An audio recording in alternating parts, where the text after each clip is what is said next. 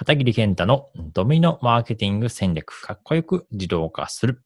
ようこそ。こちらのポッドキャストでは、えー、私、片桐健太が、まあ、このドミノマーケティング戦略、そういったあの、マーケティングのあの、コンテンツについてお話をしていきたいなと思ってます。まあ、ツールも、うんと、まあ、導入しちゃえば、あの、まあ、設定バーンって最初にしちゃえば、まあ、その通りに大体基本的には動くんで、あの、アップデートとかない限りは、また不具合とかね。で、オンライン、まあ、その、うん、そうだな。物理的なものだったら消耗品とかだったりすると、まあ、交換とか必要ですけど、メンテナンスとか。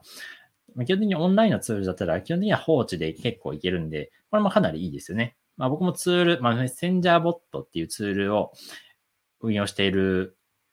手前、まあ、これ一番おすすめなんですけど、まあ、かといってね、簡単にできるかというとそうでもないんで、ある程度そのリテラシーが高い人じゃないと、まあ、厳しいかもしれないなっていうところですね。まあ、それぞれこの ROI、自分のビジネスの時間単位の売り上げ上げようと思った時に、まあ、売上と時間とありますと。で、それぞれ、まあ、因数分解していくと、まあ、それぞれこういう単価とか数とか、まあ、そういうところになっていく中で、まあ、それぞれの人とデメリットについてお話ししました。はい。ドミノマーケティングラジオを聞いていただきましてありがとうございました。